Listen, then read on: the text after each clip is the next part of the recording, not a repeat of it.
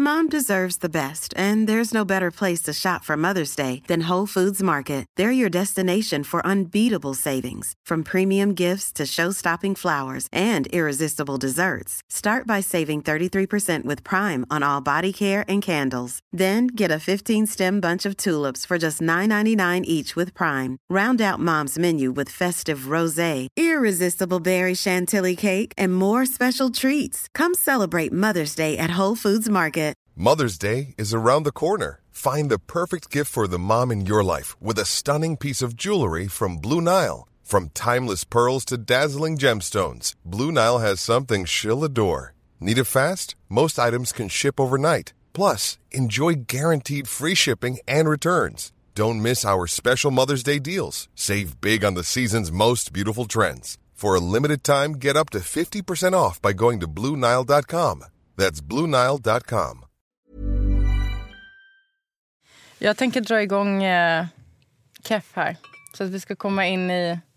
Jag var, ju- han drog ju introt på AIK-galan. Jag var ju den enda personen från Radio Råsunda som var där. Jävlar vad han nailade det där. Alltså du skulle ha sett honom. Det var sjukt. Han var så grym.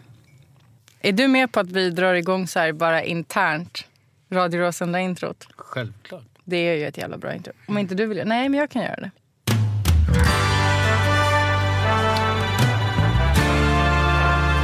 Nummer 27.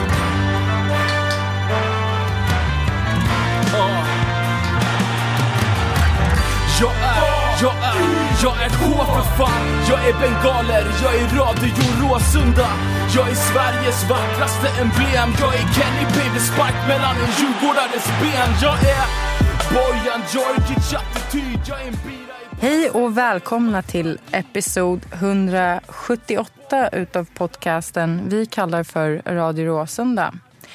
Jag heter Nathalie Bergström och eh, det här är del ett utav ett eh, avsnitt som har två delar. Så att det här spelar vi in i en studio. Och nästa, avsnitt är, nästa del utav avsnittet är inspelad i fältet.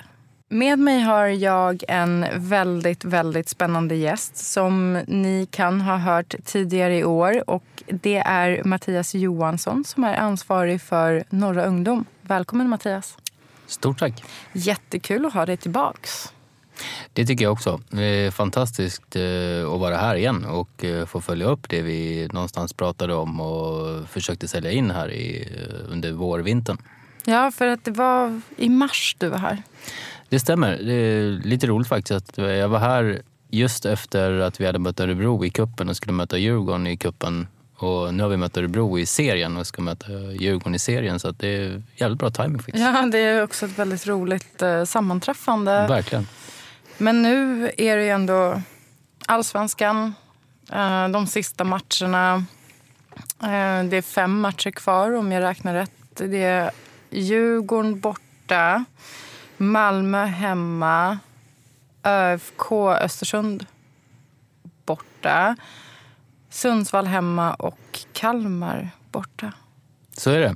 det är, nu är det verkligen allsvenskan och ingenting annat. Och Nej. som vi har längtat i ganska många år faktiskt efter det här. Så att, eh, att det är fem Ja. matcher kvar, vi leder med åtta poäng och vi Ja, sitter det har ju inte hänt på, gud jag vet inte när. Alltså, när vi tog guldet 92 så säkrade vi guldet i sista omgången. 98 minns jag faktiskt inte på samma sätt. Men Ja, men jag minns det ganska väl. Vi säkrade Du var ju också. där. Jag var där. Jag, är- jag, är, jag är där när vi vinner. Det är min, det är min streak liksom, och den tänker jag inte bryta i år. Så därför har jag så, såklart säkrat upp mig på, på alla fighter som är kvar. Så att, eh, ja, men, eh, det, här är, det här är någonting speciellt och det ska vi njuta varenda stund av. Så är det ja, och eh, det är ju också faktiskt lite därför du är här. För att eh, vi bjöd ju in, vi bjöd in dig eh, i våras strax innan allsvenskan drog igång eftersom du är ansvarig för den fina lilla sektionen på nationalarenan som i folkmun kallas för Norra Ungdom. Eh, vi i Radio Råsunda är ju stora vänner utav eh, Norra Ungdom och eh, Vi har ju eh, dragit igång en väldigt speciell kampanj som eh, går ut på att vi ska köpa loss hela Norra Ungdom inför Sundsvall hemma som är den sista hemmamatchen för säsongen. Så är det. Och, och, som sagt, jag är jättetacksam för att eh, det här initiativet har tagits. Och det är ju faktiskt så att eh, det är inte varken mitt initiativ eller AIK Fotbolls initiativ som faktiskt några ungdomar är AIKs fotbollsinitiativ. Utan det är faktiskt ditt initiativ Nathalie. Och jag är jätteglad som sagt att sitta här men eh, vad, vad, är det som gjort att eh, faktiskt du kände att några ungdomar är någonting som vi, vi bör göra någonting extra för? Det är jag nyfiken på. Um. eftersom jag får den frågan så kan jag svara på den. Ehm, jag fyller 30 om verkligen inte så många dagar överhuvudtaget. Och jag började gå på Norra Stå på Råsunda eh, säsongen 2000-2001, nu kommer jag inte ihåg. Eh, mina, min mamma bryr sig inte om fotboll överhuvudtaget. Det gör ju jag och min syster och det har vi alltid gjort. Och eh, vi ville ju gå på Norra Stå och eh, min mamma kände sig osäker att släppa loss oss på Norra Stå när vi var så pass små själva. Så hon följde med oss och eh, jag eh, ända sen jag lärde, eller hörde talas om Norra Ungdom så har jag alltid känt att det här är ett fantastiskt initiativ för att jag själv saknade någonting någonting sådant på Norra, eller ja, på Råsunda när jag själv var i den åldern. För att eh, Norra Ungdom riktar sig till barn och ungdomar mellan åldrarna 12 till 16. Och eh, jag tror att eh, jag själv hade fått en väldigt, eh, eller ja, en roligare start på mitt supporterskap om jag hade kunnat få gå på no någonting eh, liknande Norra Ungdom när jag själv var 12-13 år istället för att gå på eh, Norra Nedre tillsammans med min mamma. Ja. Så att jag känner ju väldigt, väldigt mycket för Norra Ungdom. Jag tycker det är fantastiskt att man kan, att vi allihopa ger ja, 12 till 16-åringar en möjlighet att få ta sina första självständiga steg till, till ett eh, medvetet supporterskap där man får lära känna kompisar som man förmodligen kommer ha väldigt länge. Och att man kan få känna att ja, men det här är min grej. Jag står på Norra Ungdom. Eh, jag får åka på en bortamatch. Eh, det här är min grej. Jag behöver inte gå tillsammans med mamma för det kanske, eller pappa. Det är jobbigt när man är 12, 13, 14. Utan det här är liksom min plats på arenan. Eh, jag tror ju på det här till 110 procent och det har jag gjort ända sedan jag hörde talas om sektionen. Så att när jag då satt och funderade på vad jag kunde göra så kom jag på att eh, jag har ju samlat in pengar eh, för AIK, för, för, förvisso AIK Hockeys räkning tidigare. Men jag har att jag har ju dragit igång såna här saker tidigare. Så kan jag göra det för någonting som jag tror väldigt, väldigt mycket på. Därav eh, nästa generation. Jättekul att höra. Och det är det som är, jag tror att det är det som är styrkan i, i, i där vi är.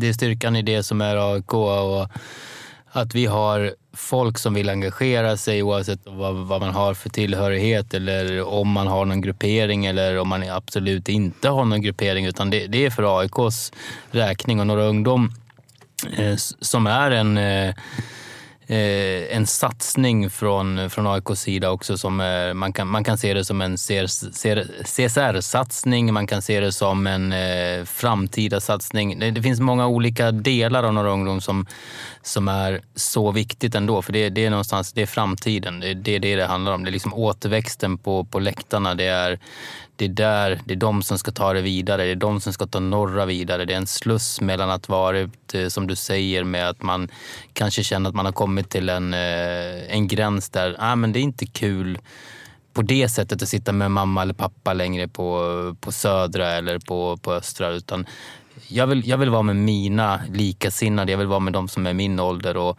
jag vill leva ut supporterskapet fullt ut. Men jag kanske inte, även hur mycket jag än tycker det själv, så jag kanske inte är mogen att ta steget till norra med, med allt vad det eh, för med sig. Då. Utan därför är det en sluss och det är därför Norra Ungdom finns till. Och inom Norra Ungdom så finns ju Södra Tifo som, som är kanske en ännu mer del av de riktigt aktiva eh, som, vill, som vill vara som norra och där får man vara man får vara den man vill vara och man får vara det med de som är i samma ålder. Och det, det är det som är så fantastiskt och det jag, jag brinner för. Och att, eh, jag, jag, säger att, jag ser det som eh, det är läktarnas akademi någonstans. Ja, och det är som du säger att eh, Södra TIFO är de som är mest aktiva inom ett situationstecken. Då, men det är ju samma sak på Norra Stå.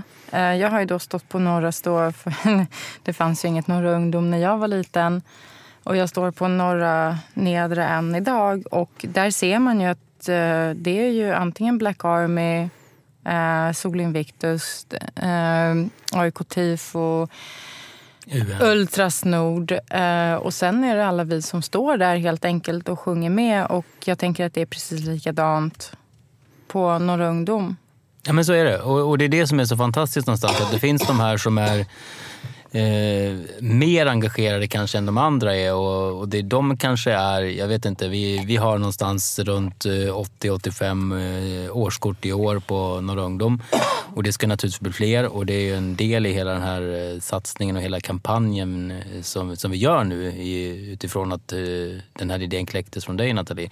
Så att jag tror att det, det handlar om det att du, du har en, en del som är mer engagerade än andra. Du har en del hangarounds eller vad vi ska kalla dem utan att eh, det ska låta negativt. Så... Nej, men jag tänker att det är mer så att de från södra tifo kanske har äldre syskon eller något sånt som står på norra eller föräldrar som växte upp på norra på Råsunda. Och de kan vara förebilder för dessa 12-13-åringar som kommer till Norra ungdom från eh, familjeläktaren eller från eh, Östra sitt. Så att eh, vi lär oss utav varandra. Absolut, ja, men, och, och det är det det handlar om. Och det är det som är, som jag säger igen då, återigen, att det här är slussen någonstans in. Och det, eh, det är så roligt att se för att de, eh, det finns ju, i och med att det spannet är mellan 12 och 16 år så är det klart att det, det finns några 12-åringar och det finns några 13-åringar men de flesta som är på Norra ungdom idag är någonstans runt eh, 15-16 och vi vet att också att de kommer eh, nu eller senare, de kommer att försvinna. De kommer att försvinna till norra och de kanske försvinner till, till långsida för den delen också. Men de flesta försvinner till norra och, och det handlar om återväxt och det är, där, det är det som är så kul och det är därför vi vill att eh, föräldrar, anhöriga generellt eller syskon, vad det nu än är, kom bort till oss, se, se vad vi gör. Vad, vad är det som Norra Ungdom faktiskt är? Och, Eh, hur, hur, kan vi liksom hjälpa oss att ta det vidare? För att eh, vi har en syn på det hela. Jag har en syn och AIK Fotboll har en syn och den överensstämmer väl relativt väl såklart. Men eh, vi vill ha fler som engagerar sig. Vi vill ha fler som eh, vill vara med och påverka hur, hur faktiskt några Ungdom ska utformas linjen, jag är pendeltåg. Jag är en chip mot Barcelona från Nesh i mål Jag är Viktor Lundbergs högerfot, Björn Westrums övertro. Jag är hybris. Och eh, med det sagt så eh, skulle jag faktiskt vilja ägna ett par minuter åt att eh, berätta om bilden som vi har använt till den här kampanjen. Därför att det är en bild som eh, vår vän Henrik Kullberger har tagit. Han tog den var det? Ja, det var senast eh, ja, hemma mot Örebro. Örebro hemma. Den bilden visar en liten grabb som man ser att eh, pojken är inte 12 år gammal. Han står vid räcket mot norra stå och tittar längtansfullt och förväntansfullt mot norra. Jag känner den här pojkens föräldrar. Så shout-out till eh, Johanna och Håkan och tack så hemskt mycket för att eh, ni eh, tillät oss att använda bilden på er son. Den här grabben är då nio år gammal och han eh, sitter på Östra tillsammans med sina föräldrar. Men han vill redan idag stå på några ungdom för att enligt då mamma och pappa så vet han att eh, det är hans sluss in till norra. Han vill stå på norra. Pojken är nio år gammal, född och uppvuxen till AIK. -are. Och jag eh, har ju då valt att använda den här bilden. När jag bara såg att Henrik la upp den så kände jag att det här är ju det som är norra eh, ungdom. Att eh, man lär sig läktarkultur, respektfull läktarkultur och man lär sig ramsorna på Norra ungdom för att sen gå vidare till eh, Norra stå. Och eh, lillgrabben där, han, han bevisar ju allt det bara i sin bild när man står att han står där vid räcket. Så, att, eh, så om ni har sett bilden vi har använt i sociala medier den här veckan så, så ser ni, det, det är just det som Norra ungdom är för mig. Uh, en, en, en skola inför ett större självständigt supporterskap. Verkligen. Jag kan hålla med om allt du säger. Och jag tror att det är det som, även om vi har en, eh, ett åldersspann på, på läktaren så handlar det om också om när man är mogen generellt och också vad, vad faktiskt ungdomarna själva som, som är på den här sektionen, som är några ungdom, eh, vad de vill. Att det ska inte vara, det ska inte vara en familjeläktare på det sättet. Det ska inte vara små barn. Men eh, det exemplet du, du ger här, Nathalie, det är ju... Det, det är exceptionellt det är eftersom Lill-Chippen, som jag inte kommer nämna vid namn fastän jag känner honom, han smiter ju in på Norra ungdom. Ja, man gör ju det och det var det som var så roligt också när hans mor så, så tydligt också skrev till oss där att jaha, var det där han var? Han sa att han skulle på muggen. Och det, det är någonstans för mig är, det är så talande och det är precis det vi vill åt och det är därför vi känner liksom någonstans nu att okej, okay, vad gör vi nästa? Vad gör vi nästa steg? Vad gör vi nästa säsong? Alltså, eh, kom förbi, snacka med oss. Eh, jag finns där på Norra Ungdom. Jag finns i tårtbiten där, 115-118 sektionen som den heter. Ja, och eh, det är ju då alltså mellan norra nedre och östra nedre. Exakt, Exakt och precis den här tårtbiten tårtbiten som befann sig mellan västra och norra förra säsongen men nu blev flyttad till vad jag tycker är en mer lämplig plats därför att eh, östra och norra är mer samspelta än västra och norra så att jag tycker det är klockrent att eh, Norra ungdom befinner sig just där.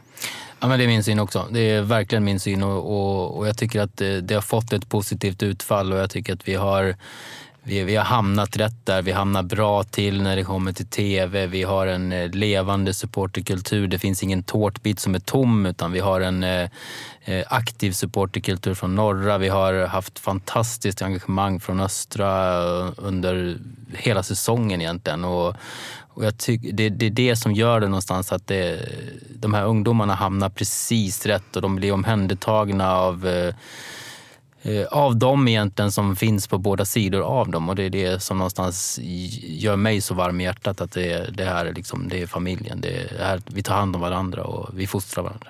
Och eh, med det sagt så, så ska jag nu dra lite kort eh, vad den här kampanjen, insamlingen, handlar om. Det har ju då redan framgått att jag kläckte idén vilket jag gjorde när jag satt hemma och eh, inte kunde sova för ett par veckor sedan. Det här är då alltså en insamling som heter eh, Nästa generation. Och den går ut på att vi tillsammans, likt vi så många gånger tidigare, vi supportrar har visat att vi står bakom AIK och vi hjälper till när det behövs. Nu går det ut på att eh, vi samlar in pengar till att köpa upp de biljetter som finns tillgängliga till Norra ungdom till matchen mot Sundsvall hemma söndagen den 4 november vilket är den sista hemmamatchen för säsongen.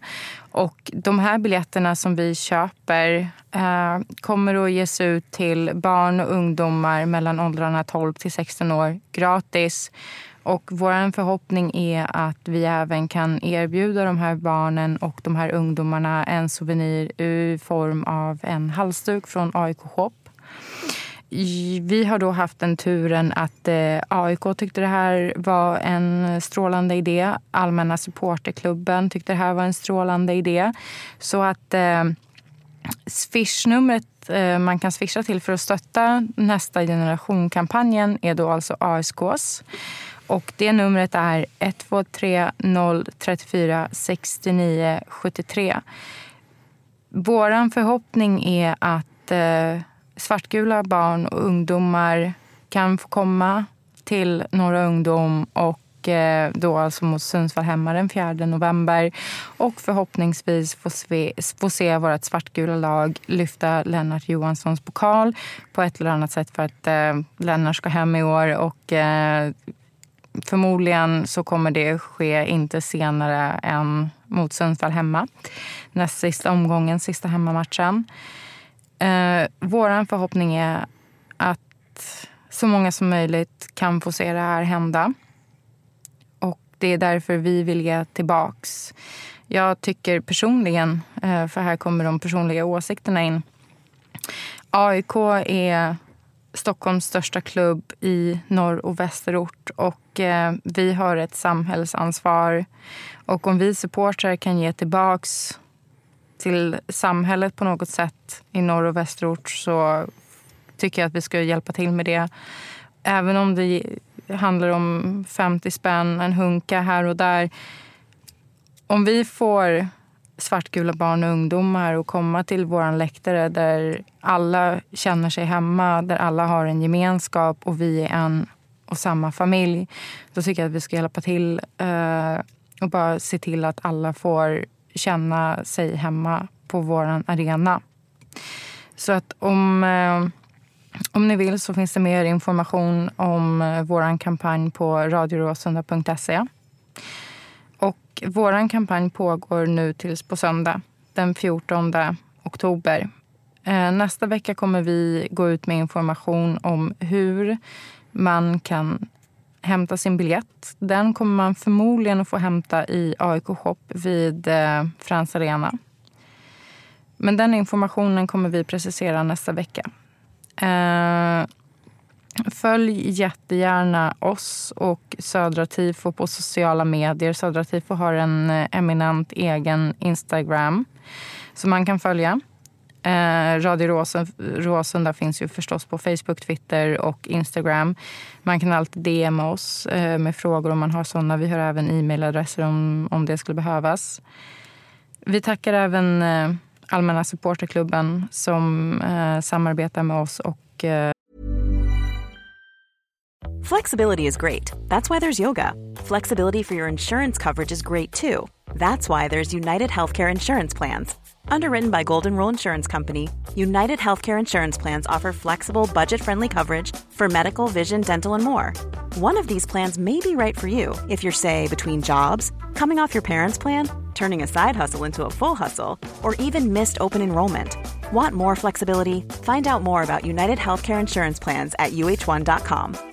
Mom deserves the best, and there's no better place to shop for Mother's Day than Whole Foods Market. They're your destination for unbeatable savings, from premium gifts to show-stopping flowers and irresistible desserts. Start by saving 33% with Prime on all body care and candles. Then get a 15-stem bunch of tulips for just $9.99 each with Prime. Round out Mom's menu with festive rosé, irresistible berry chantilly cake, and more special treats. Come celebrate Mother's Day at Whole Foods Market.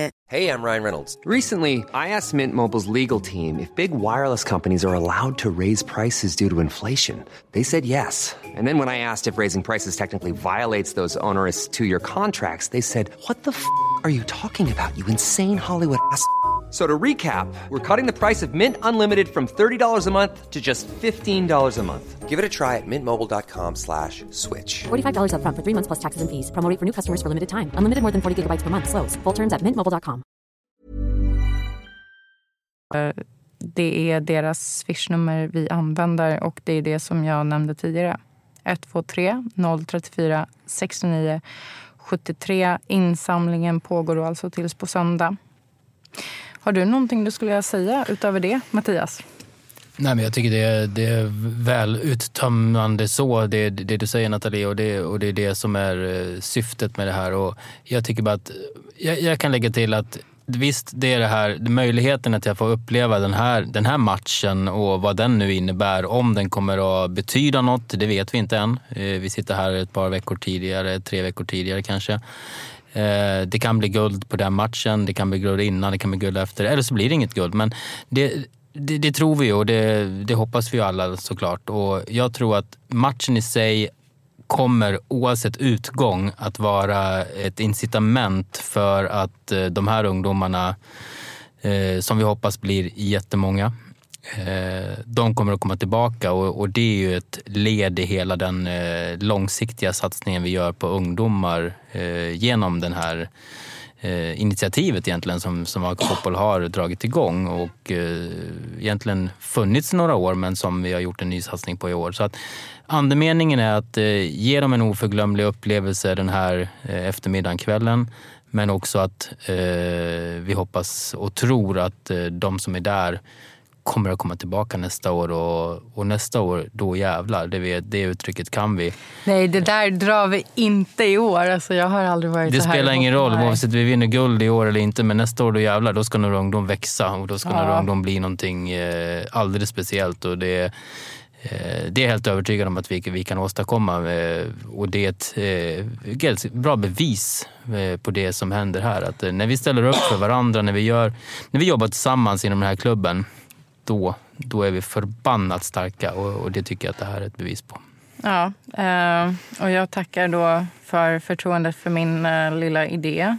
Eh, och jag skulle då avslutningsvis vilja säga att om, om man känner barn mellan då åldrarna 12 till 16 som kanske skulle vilja gå på sista hemmamatchen så tipsa dem eh, om det här.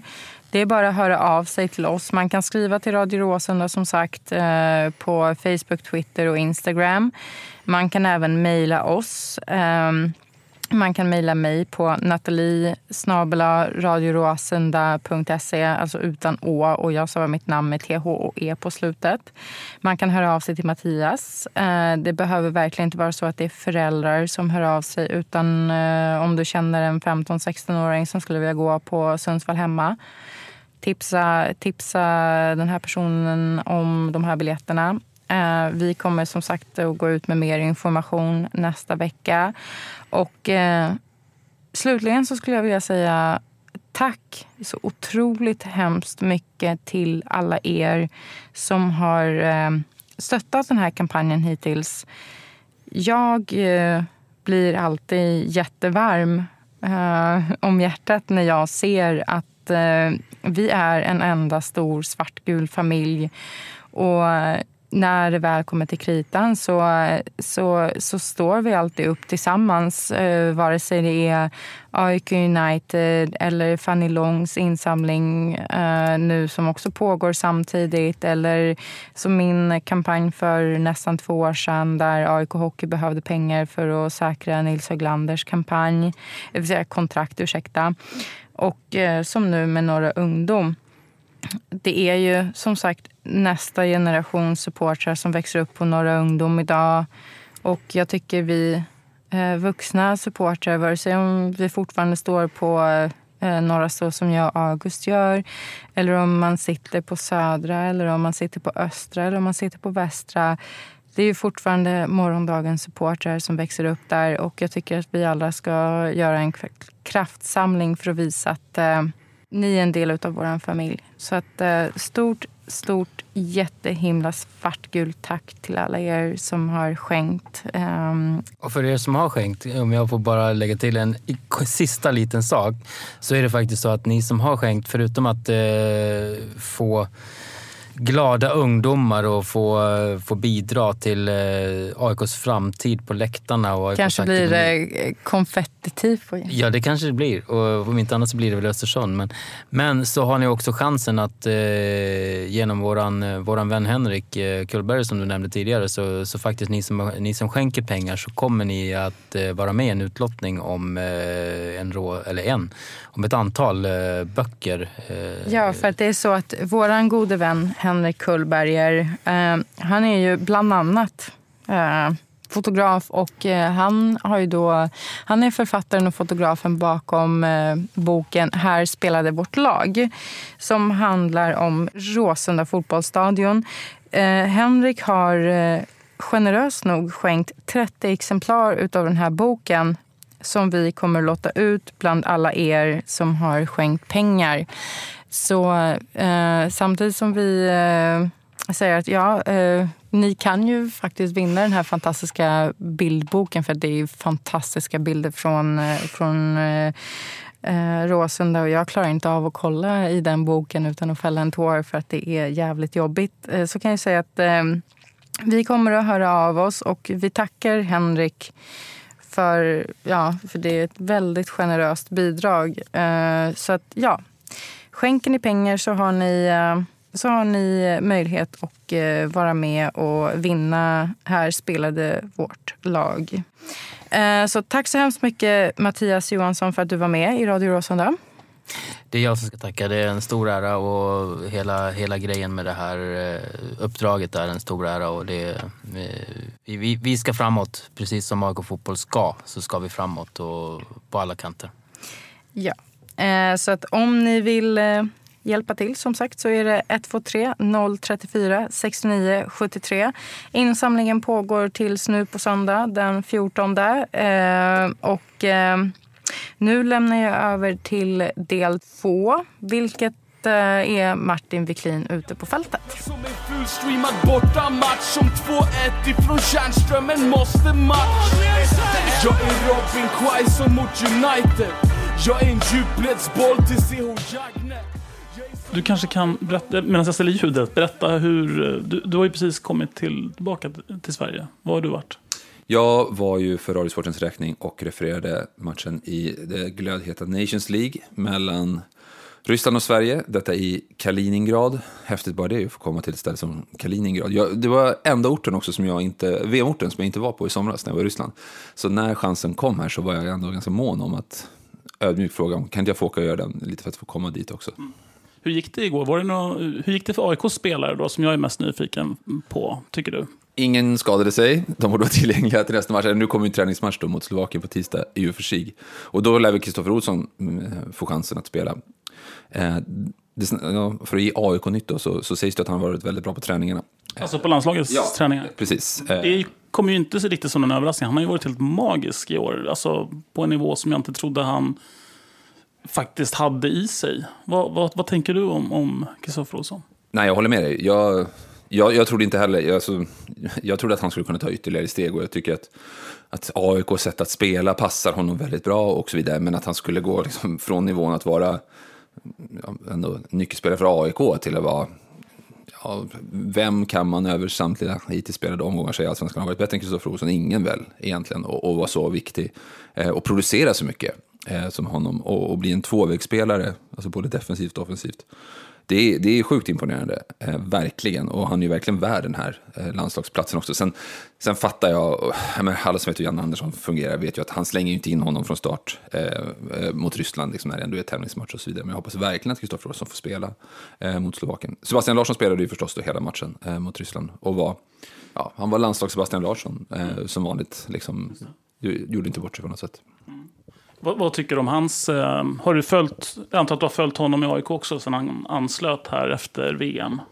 Oh ja, såklart. Eh, och, alltså Sebastian Larsson är ju en väldigt bra spelare. Eh, som gör, alltså han gör alla fundamenten rätt, verkligen det som, det som jag tycker är eh, kanske mest imponerande, för jag är inte överraskad att Sebastian Larsson kommer till allsvenskan och har ett bra passningsspel och har ett bra närkampsspel och allt sådär. Det är just hur, hur snabbt han har vuxit till en, till en ledare i AIK. Eh, och det är klart, han kommer med hundra landskamper i bagaget och allt sånt, men, men han har ändå ingen koppling till AIK sedan tidigare. Han, inte ens till svensk fotboll, har aldrig spelat i allsvenskan. Det hade varit ganska naturligt om det hade varit eh, för en sån spelare någon månad, kanske till och med en, en hel höst innan man känner att man, att man kommer in i det. Eh, och, och, där är jag väldigt imponerad av hur, hur snabbt han har ja, axlat liksom en, en ledarmantel. Och, och det är ju inte bara kanske berömt till Sebastian Larsson, utan kanske vad jag upplever som en väldigt bra gruppdynamik i AIK, att han direkt också får den platsen eh, och, och, känns väldigt naturlig i, den, i, i ett lag som redan tidigare hade de här väldigt tydliga liksom, ledarfigurerna. Eh, så det är, liksom, det är verkligen ett tecken på, eh, på någonting som verkar vara sunt i, i AIKs spelartrupp eh, mm. den här årgången. Jag var ju nere på Karlberg för någon, några veckor sedan och slogs verkligen av hur stämningen är i gruppen. Eh, man kan ta på den. Alltså de är, det är en otrolig jargong och sådär. Man, man märker att alla får plats, alla har... Det, det är ett väldigt bra sammanhållning. Men det där du sa, jag blev lite nyfiken på det där med ledaregenskaper. Är det någonting du kan se på planen som hos Sebastian, där du ser det där, hur, hur snabbt han har tagit den rollen? man ser ju väldigt mycket, tycker jag, hur mycket han pratar med eh, övriga spelare. Eh, just när, när bollen går död, eh, eller så vidare. Jag tycker också, från vad jag kan se, det är ju egentligen någonting man ska prata med dem om och se vittna om. Det är ju väldigt mycket kommunikation mellan honom, Henok Goitom och Kristoffer Olsson. Och jag vet ju själv från att, från att ha spelat att det, det, är, liksom, det är lätt när man, när man pratar ledargestalt, och då tänker folk att då är det någon som står kanske längst bak i planen och brohaha och ut med bröstet så. Men det är oftast, det kan vara bra också, men det är oftast inte det som kanske hjälper i en match när det står 1-1 i den 59 minuten, utan då kan det istället vara de här smarta observationerna vi gör på det här sättet och, och, och tänk på det där och ja, jag har identifierat det här och vi testar det här och så vidare.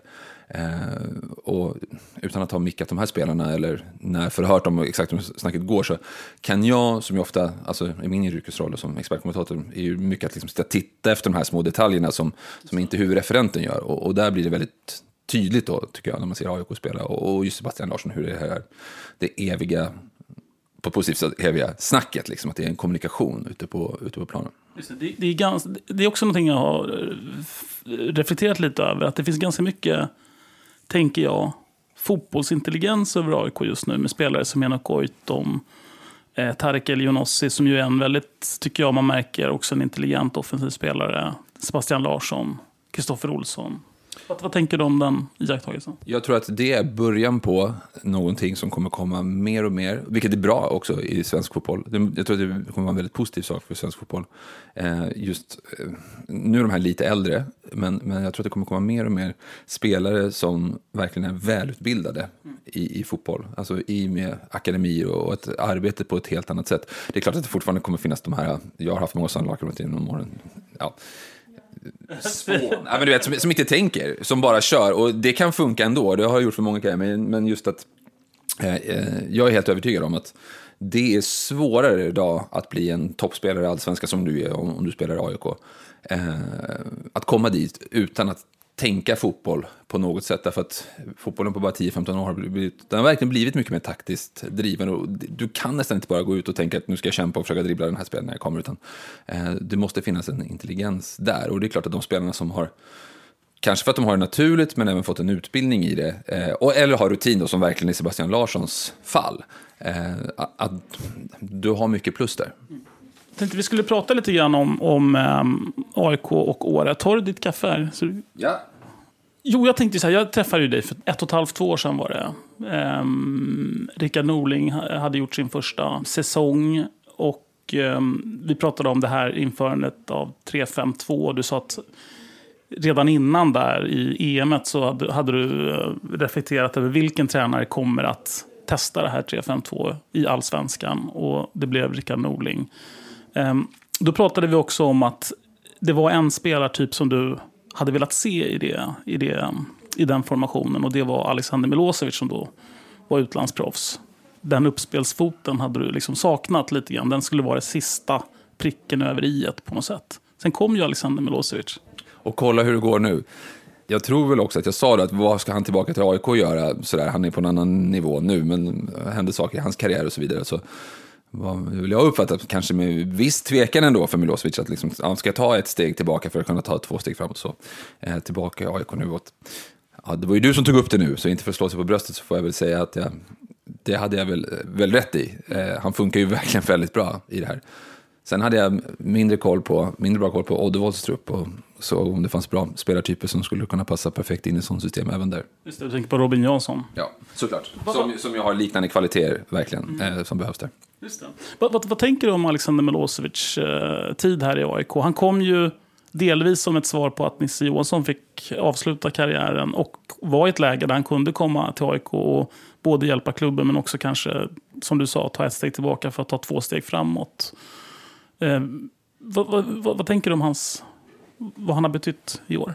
Jag tycker att Alexander Milosevic ut, eh, han utstrålar en väldig självklarhet i, i, i hela sitt sätt att vara, eh, också då ute på fotbollsplanen. Eh, en kompromisslöshet eh, i det mesta.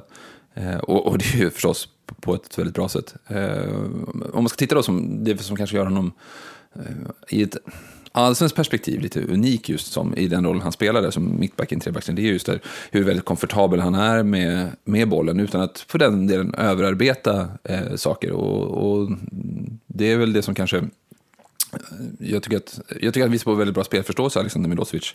Eh, just det att eh, inte försöka för mycket, utan eh, alltså, ett väldigt bra mittbackspel. Om man, om man ser till uppspel till exempel. Det kan vara att hitta upp med en första passning till Kristoffer Olsson och sen låta honom göra det eh, därifrån. Eh, så att, ja, nu låter det som att jag bara sitter och, och hyllar allting med AIK, men de leder ju serien med väldigt många poäng, så det är ju mycket som har funkat, inklusive eh, Milosevic. Det är, det är en härlig tid att vara AIK, måste jag säga. Hur, hur mycket har du följt AIK, skulle du säga, med egna ögon? Ja, jag har väl sett, ja, inte live såklart, eh, på plats, men jag har nog sett, det ingår i mitt jobb ju eftersom jag då bevakar eh, allsvenska företagssporten och försöker ta det på största allvar. Så nästan alla matcher i Allsvenskan ser jag ju, inte live, men jag ser dem i efterhand på något sätt. Och det är ju naturligt ju att ett, ett topplag som AIK blir ju också att jag gör väldigt många matcher med live. Ja, det finns säkert någon match där i juli eftersom jag var fem veckor på fotbolls-VM och sen tog jag semester efter det. Någon match där efteråt då som jag kanske inte tillskansade mig efteråt. Men annars så, annars så följer jag ju allting. Ja, så du har följt spelet då. Eh, det är bra. För min fråga jag skulle ställa, då när jag träffade dig då, hösten 2016 så var ju det här 352 det var ganska nytt. Du var eh, väldigt intresserad av det hur, det. hur det spelades och hur det föll ut.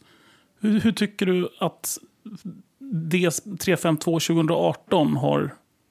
Vad har det utvecklats till, tänker du? Uh, tänker AIK-kontexten då?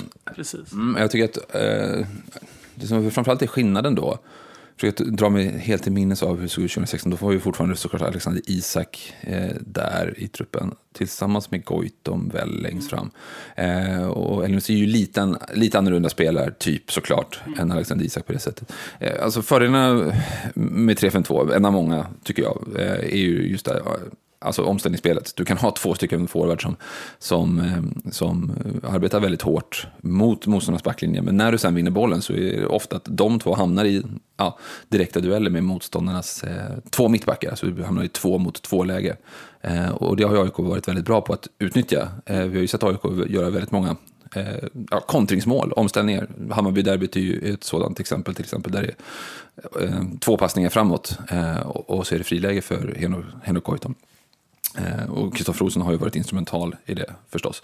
Någonting som är ju också väldigt bra med 3-5-2, eh, som vi säkert var inne på då också, det är ju då att man spelar med tre centrala eh, mittfältare. Om vi börjar med, med det offensiva där, är att du kan med, med två av dem, oftast för AIK då, Kristoffer Olsson eller, och eller Sebastian Larsson, du kan liksom alternera. Man pratar ju om, nu blir det sån jävla fikon och tränarfackspråk här. Älsk, jag älskar, älskar när du går ner på den här nivån. Så, då har du säkert hört uttrycket pocketspelare. Det är precis vad jag gick och funderade på under lång tid. Vad är den här pocketspelaren? Du kan nyttja de två i en yta som man väl kan beskriva ungefär då som mellan motståndarnas ytterback och mittback. Men en bit framför dem då, i den här berömda ytan mellan backlinje och mittfält. Och det där blir väldigt svårt för ett motståndarlag att försvara sig mot, särskilt då om de spelar med, med fyra stycken mittfältare, alltså bara två stycken centrala mittfältare. Därför att ska du välja att, ta ner någon och följa med någon av de där spelarna, då, då är det plötsligt väldigt mycket yta för en spelare som Enok Kofi Adu.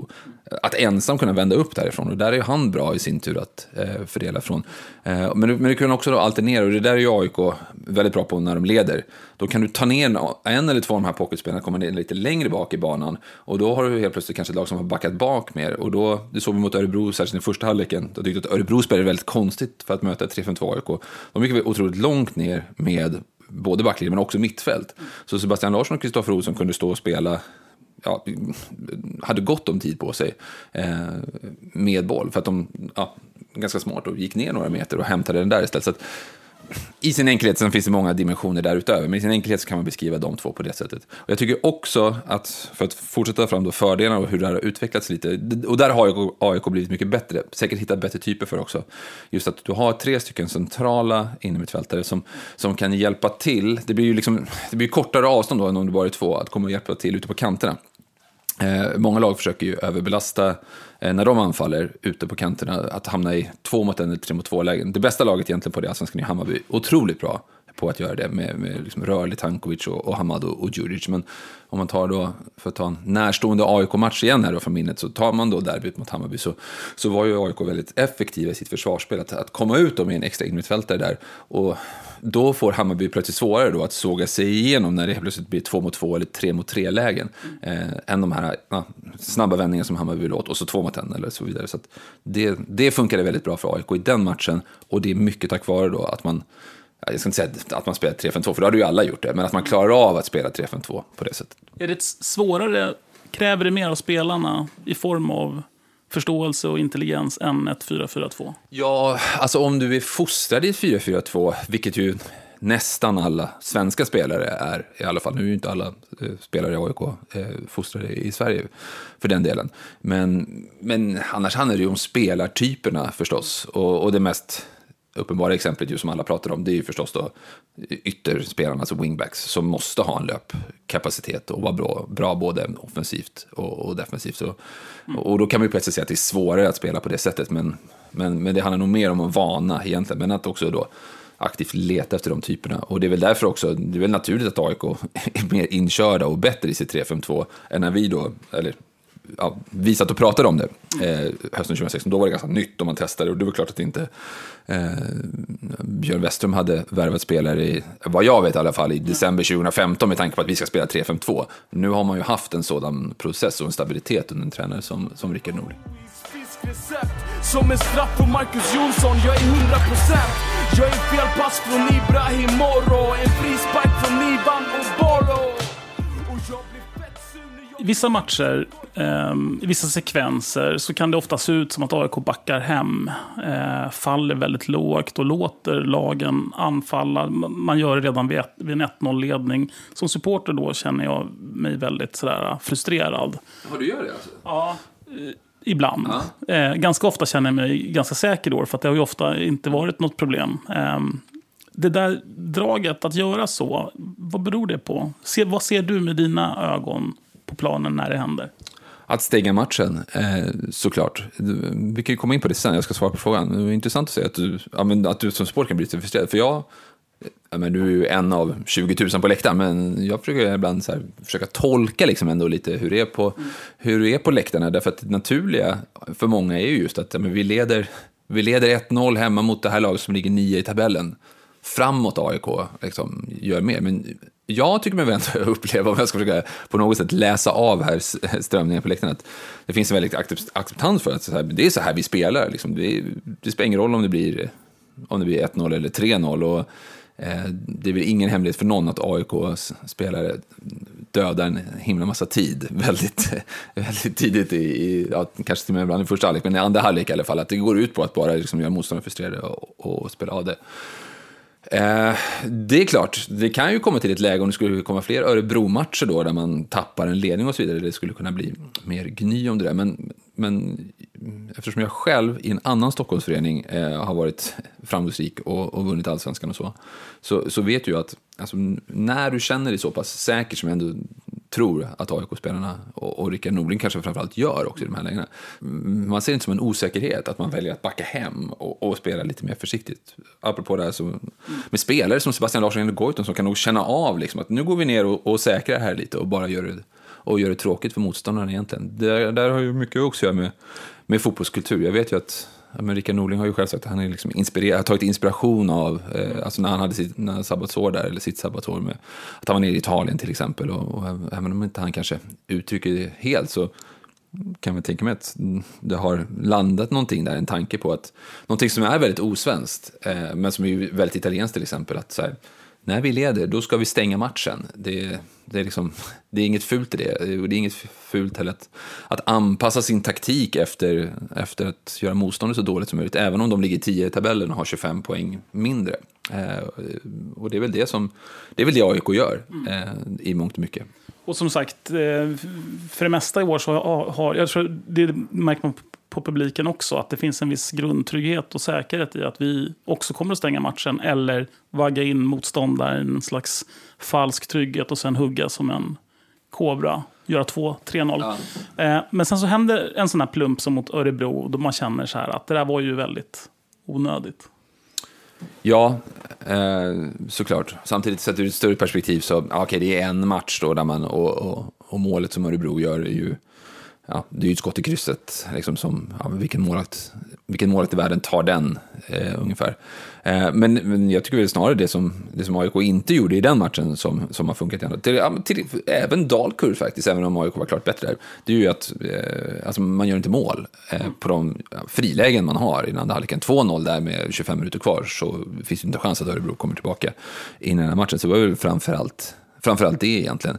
Eh, och så kändes det väl också nu, om jag minns, att det var egentligen också en känsla av att AIKs forwards inte riktigt orkade hålla uppe den här pressen på motståndarnas backlinje som man annars brukar göra. Eh, och det är inte alla lag eh, som man kanske straffas mot det, men Örebro har några bra, framförallt Mikael Almenbäck är duktig på att då själv driva upp bollen.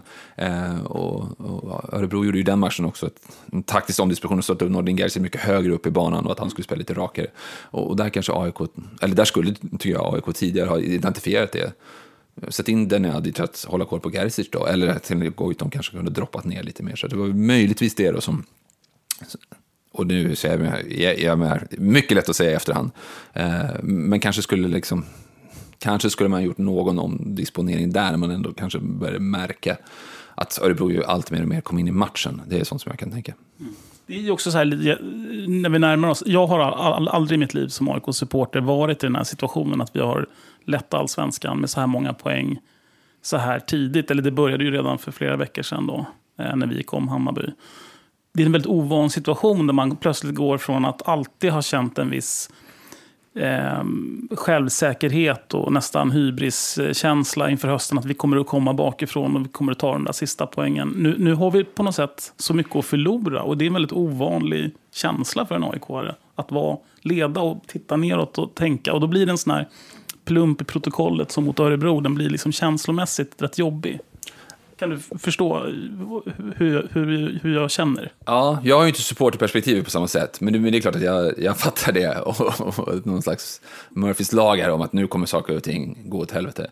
Ja, för mig är det mycket mer naturligt att tänka mig ur spelarperspektivet. Eh, och vi pratade om det bland annat i, i Radiosportens sändning då, där förra söndagen när det var eh, matchen AIK-Örebro. Att det var ju också samma dag då som, visserligen Hammarby vann, men Norrköping tappade också poäng. Och jag tror liksom att, klart att de är besvikna att de inte vinner matchen, men, men jag jag känner igen mig i den här känslan som ändå SM-guldvinnare själv av att eh, Ja, visst, vi tappar poängen, men Norrköping som väl ändå är huvudkonkurrenten får man väl fortfarande säga, ja, då tappar de poäng samma dag. Eh, och den här känslan av att liksom, ja, saker går med oss lite eh, ändå sådär. Eh, men det är klart att skulle AIK förlora nästa match, eh, dessutom mot det motståndet då. Eh, som, Derby. Ja, mot Djurgården. Så det är klart att då kan man börja fundera eh, och så vidare. Det, det är ju naturligt att man känner så som supporter. Kommer spelarna också börja fundera då? Bra fråga. Eh, hittills så, vi var inne på mentaliteten som finns här.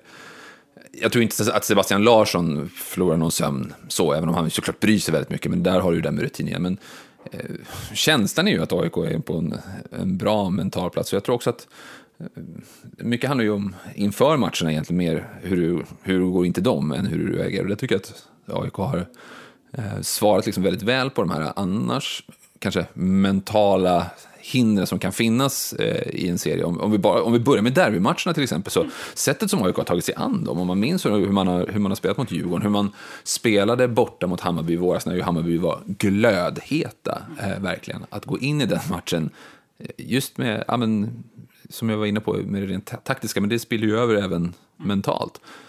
Vi ska neutralisera Hammarby här vi ska förstöra deras matchplan, vi ska göra dem dåliga och sen litar vi på att vi får någon målchans och därigenom och på det sättet kan vinna matchen. Det är ju, det är ju en antites till det som kanske många, just det här förmågan att kunna hålla sig kall.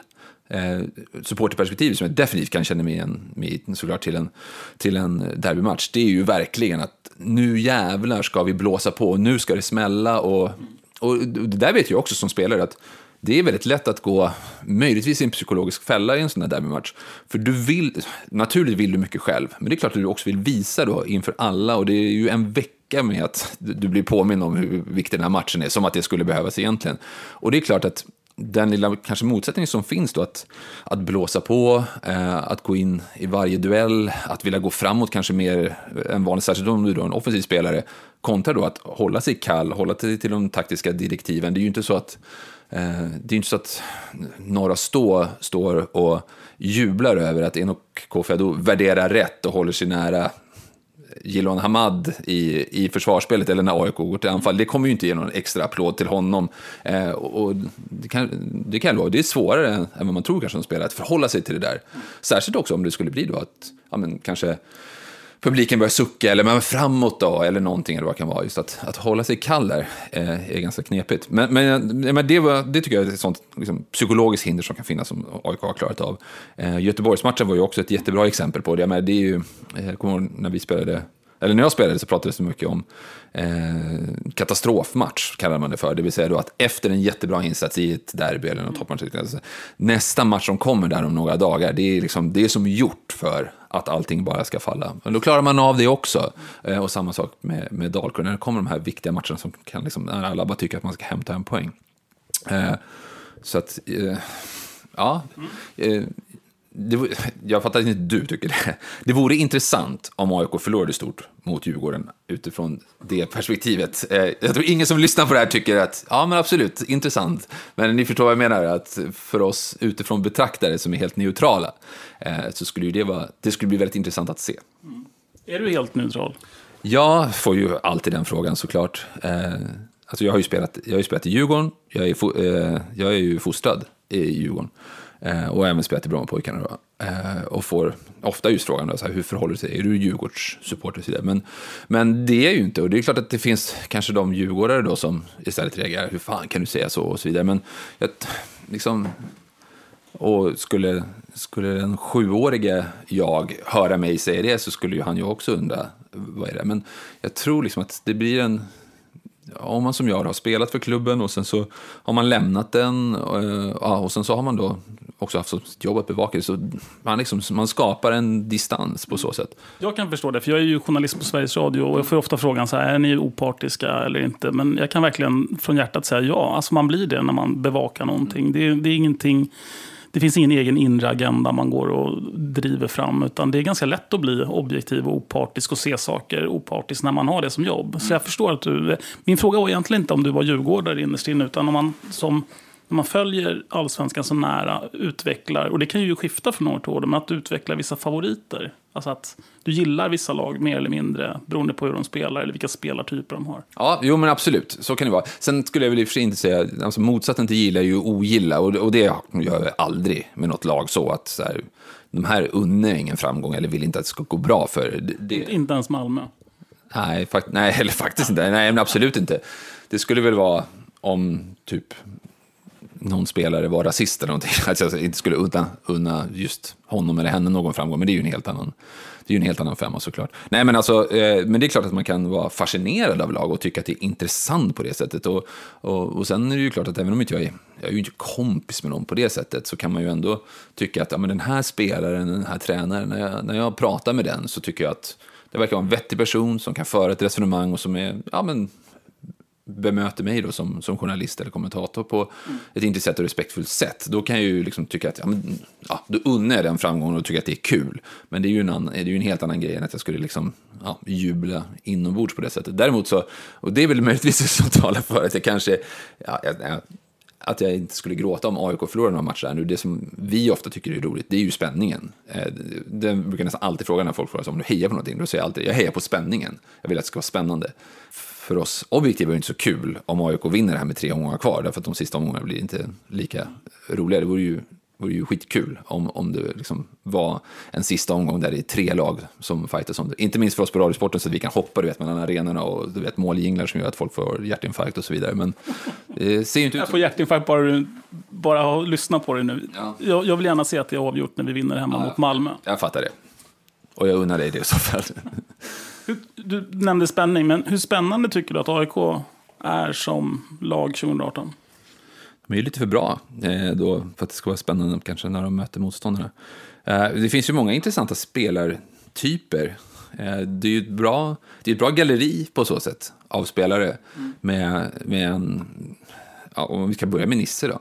som, ja, om, om vi tänker oss det som, ett, som en, här som en Buster-serie, liksom, så lagkaptenen och, och, och den som ja, verkligen är slita uttrycket, galjonsfiguren liksom, ja, tvingas, tvingas lägga av på det sättet ganska tajt in på eh, seriestart. Du har en ung målvakt som har varit ifrågasatt av, ganska rejält ju, av, av egna supportrar. Eh, du har Alexander Milosevic då som, som kommer tillbaka, Per Karlsson. Ja, men det, det, är väldigt, så här, det, är ju, det är ju nästan så att det är lite skrivet. Och, och ja, inte minst då hämta in en spelare från division 1 som ingen har hört talas om överhuvudtaget. Men som, vilket också känns som en så här som är bra i en kuppmatch mot just AIK. Och sen så, honom ska vi ha, eh, grejen. Eh, Kristoffer eh, Olsson, Sebastian Larsson. Så på så sätt så är det ju ja, så, för supportrar kanske nästan alltid är så. Men jag, jag, tror att även utifrån så är det ju liksom, det, det är ett härligt galleri av, av människor. Nabil Bahoui såklart också när han fortfarande var en del. Mm. Och du är också inne på, det finns liksom nästan något episkt över berättelsen om AIK den här säsongen. När Nisse slutar innan det börjar, hur det utvecklas. Mm.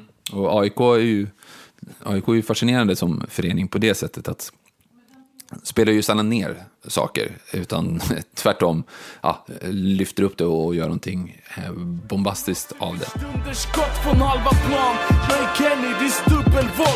jag är Niklas Karlssons punktmarkering. Jag är Martin Mutumbas tatuering. Jag älskar mitt lag vad, vad säger du? Det är fem matcher kvar. Vad, vad tror du att vi kommer att få se, rent objektivt då? Inte vad du hoppas få se, utan vad tror du? Eh, jag har ju sagt det eh, flera gånger. Jag, tror, jag kan inte tänka mig att AIK eh, tappar det här. Och även om AIK skulle tappa poäng så, så tror inte jag att något av de andra lagen där bakom, Norrköping och Hammarby är ju de man får hålla främst då. Jag, jag, tror inte att de hämtar upp åtta poäng helt enkelt. Alltså, även om AIK skulle tappa åtta poäng, vilket jag finner ganska osannolikt, även om det skulle ske, så tror jag inte att de andra lagen går regent eh, och går om helt enkelt. Och det finns ju mycket som backar upp det, förutom då ens egna intryck. Tittar du statistiskt på det här så, så ska det, men det har aldrig gått i Allsvenskan och det ska inte gå. Så att, nu ler du och ser ännu lugnare ut här. Eller jag vet inte vad jag känner. Jag känner inget. Jag bara känner, jag vill bara att det ska vara klart. Ja, jo. Jag vill liksom inte jag, jag, just det här, det är väldigt intressant den där känslan av att man, aldrig, att man aldrig har varit i en situation där man kan förlora, förlora det, tappa ledningen. Vi har liksom inte varit där. Nej, men, men vad känner du då? Kan du njuta någonting av det? Eller? Jag njuter hela tiden. Jag tycker att det är fantastiskt att se AIK som den maskin, det monster har blivit. Som i princip är oslagbart. Um, sen blir det lite jobbigt när man tappar det mot Norrköping till exempel. 1-1 mm. mot Örebro. Det, känns, det, då, det drar ner en. Ja, ja det, är, det härliga med supporterskapet och, och så vidare. Det härliga och det plågsamma. Mm. Ja, jag vet inte, du har så många fler. Är det något mer du tänker på som du skulle vilja liksom lyfta fram eller prata om? Det känns ju som att jag kommer hit och sätter mig nu och bara så här, okej okay, nu är jag med en AIK-podd och nu ska, jag, nu ska jag hylla upp AIK som fan. Jag hade gärna suttit och kritiserat saker och ja, pekat på att det här var dåligt och det här skulle, men eh, ja, för att jag inte ska låta som någon bara syltryck som sitter här så får jag väl ändå liksom tänka att, men vad, vad, skulle det vara? Jag tycker liksom inte att det, ja, att det, att det finns så mycket att ta på. Men, men, men det är väl lite intressant det här ändå. Alltså vad tycker du om att AIK spelare har kramp i 58 minuten mot Örebro och så vidare. Det, det, så här, de filmar ju. De har ju inte ont, de har ju inte kramp. Det är ju bara för att sega till matchen. Tänker du att um, ändamålet helga medlen? Eller så finns det ju de som tycker att det här är en del av spelet. Vad, vad känner du? Jag känner eh, att eh, jag är tacksam att vi har så intelligenta spelare som inser precis i vilken minut de ska eh, lägga sig i sådana fall för att ge laget en minut för någon slags taktisk timeout. Mm.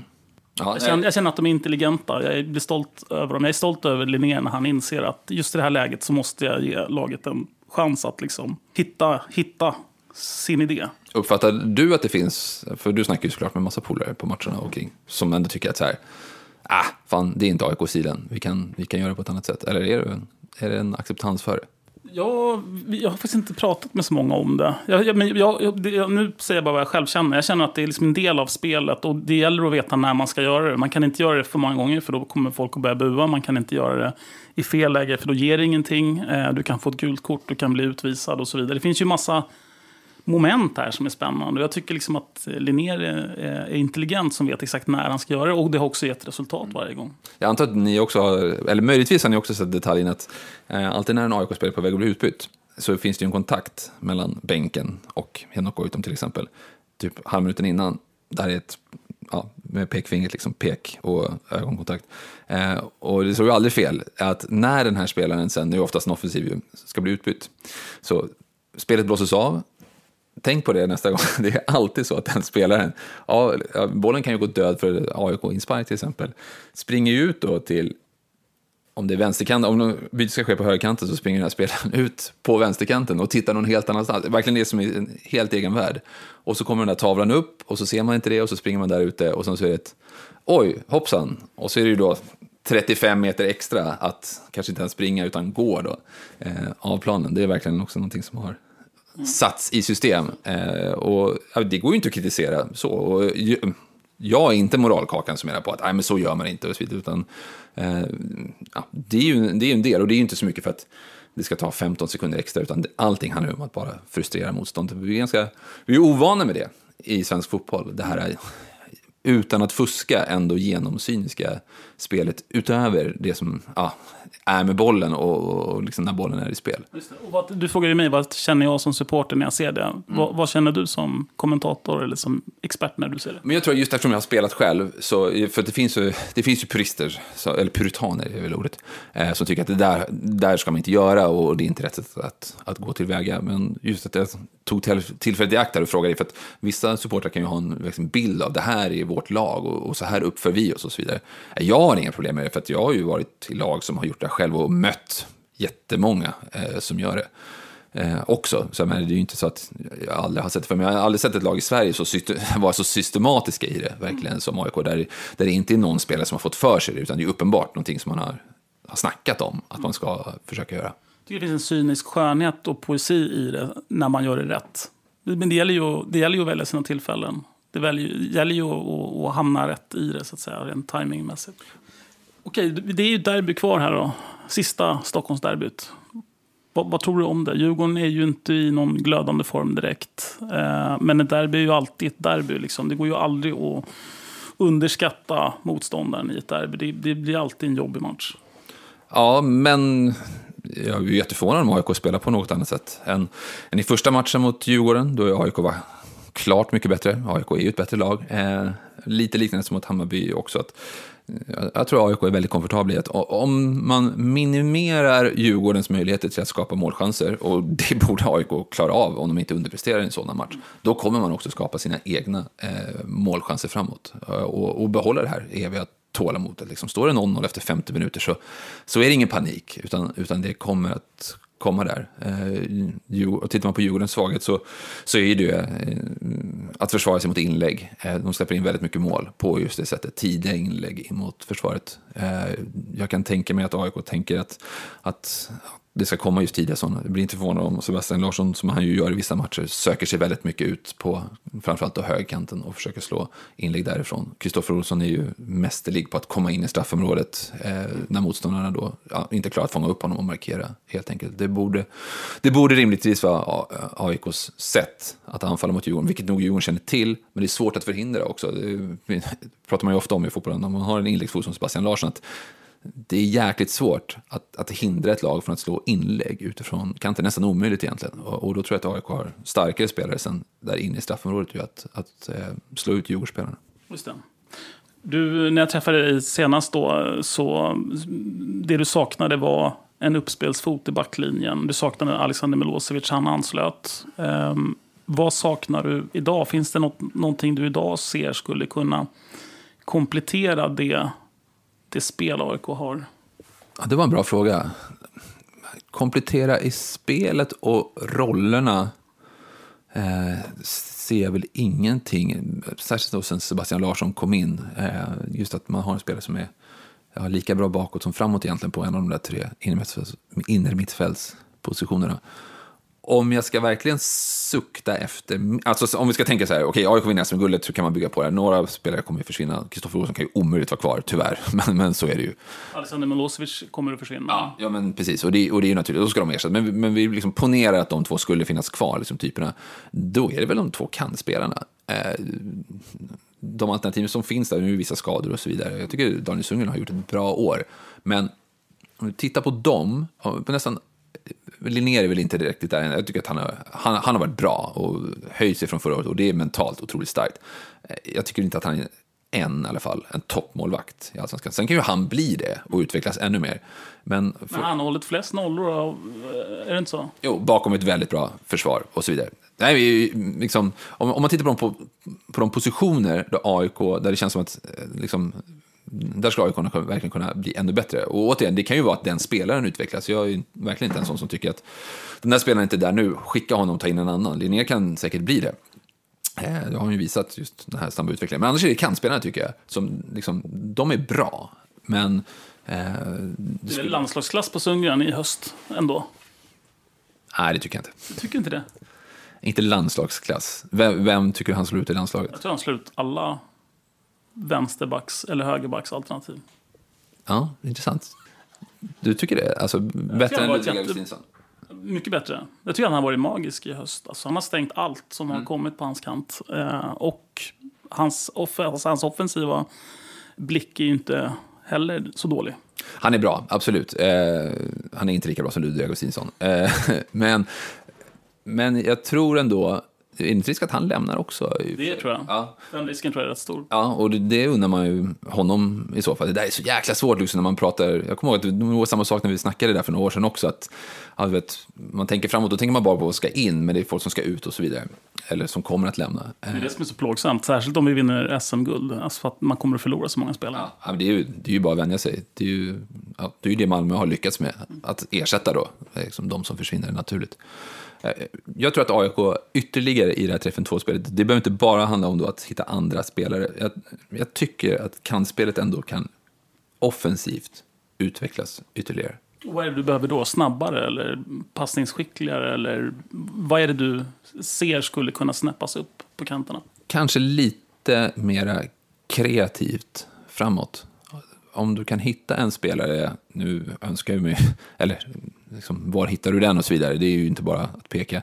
Men säg, säg vilken spelare du tänker dig. Kan, ja, jag försöker, det är liksom det jag försöker tänka på här medan jag pratar. Men kan du hitta en spelare som kan hitta öppnande passningar därifrån? Eh, så jag tycker att AIK, och det är säkert medvetet, Rickard Norling kan säkert motivera det jättebra. Det är inte så ofta AIK sätter en passning till exempel bakom motståndarnas backlinje från den positionen, att det kommer öppnande passning därifrån. De har ju andra spelare till det förstås. De kommer ju ofta från Kristoffer Olsson. Ja, så, och det är ju inget, det är inget dåligt i det. Men, men, men skulle du lyckas få in en sån spelare där. Ja, säg någon som, du, som, som är en sån. Ja, jag vet. Ludvig Augustinsson då? Nej, eh, Ja, oh, gud vad bra fråga. För just eftersom det är ovanligt med 3-5-2 och det finns ju inget annat. Ja, nu har ju vissa allsvenska lag tagit efter.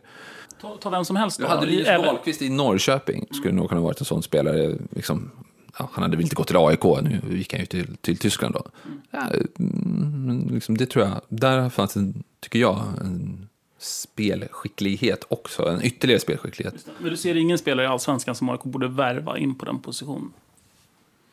Nej, inte rakt av nu när jag tänker på det. Skulle du kunna tänka om du tar vem som helst, finns det en sån spelare ute i Europa eller så? Om du bara får fantisera. En spelare som jag kom på nu, om han är för gammal och mm, kanske inte, eller han, nu har han definitivt inte det löpsteget, men, men, men Berang Safari, med det spelsinnet som han har, om du hade kunnat ha honom som en wingback, just att liksom orka de här löpningarna eh, upp och ner, eh, då har han ändå den, liksom, den tekniken och, och det spelförståelse som jag, som jag suktar lite efter här.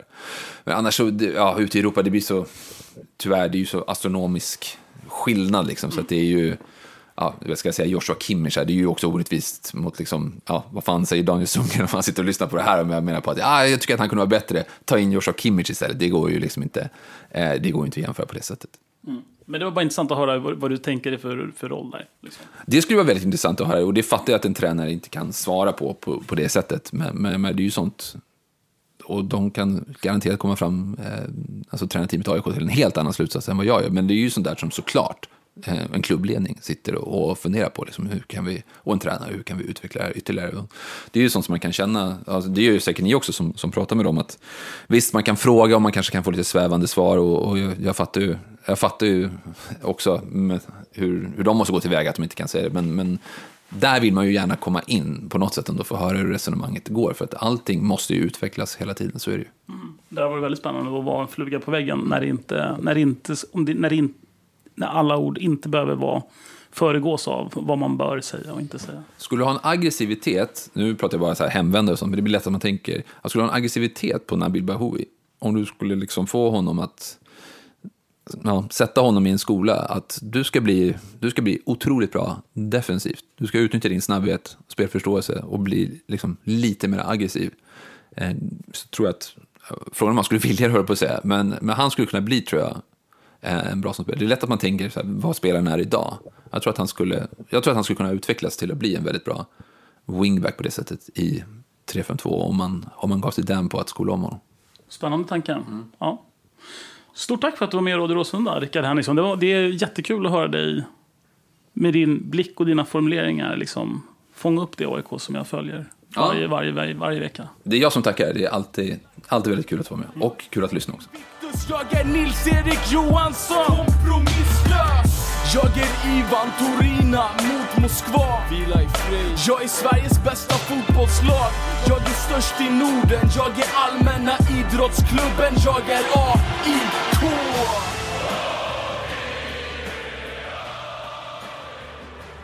Tack så hemskt mycket för att eh, ni lyssnade på Radio Råsunda, episod 178.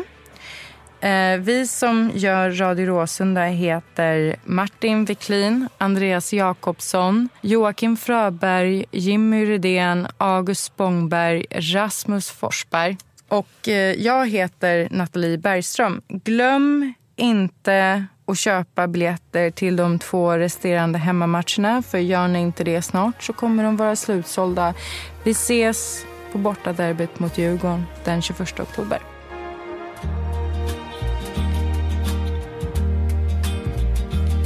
There's a ship lies rigged and ready in the harbor. Tomorrow for old England she sails. Far away from your land of endless sunshine. To my land full of rainy skies and gales. And I shall be aboard that ship tomorrow though my heart is full of tears at this farewell. For you are beautiful, and I have loved you dearly, more dearly than the spoken word can tell. For you are beautiful, and I have loved you dearly, more dearly than the spoken word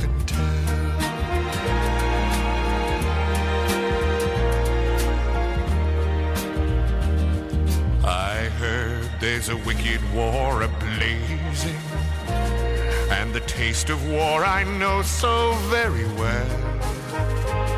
Even now I see the foreign flag raising, their guns on fire as we sail into hell.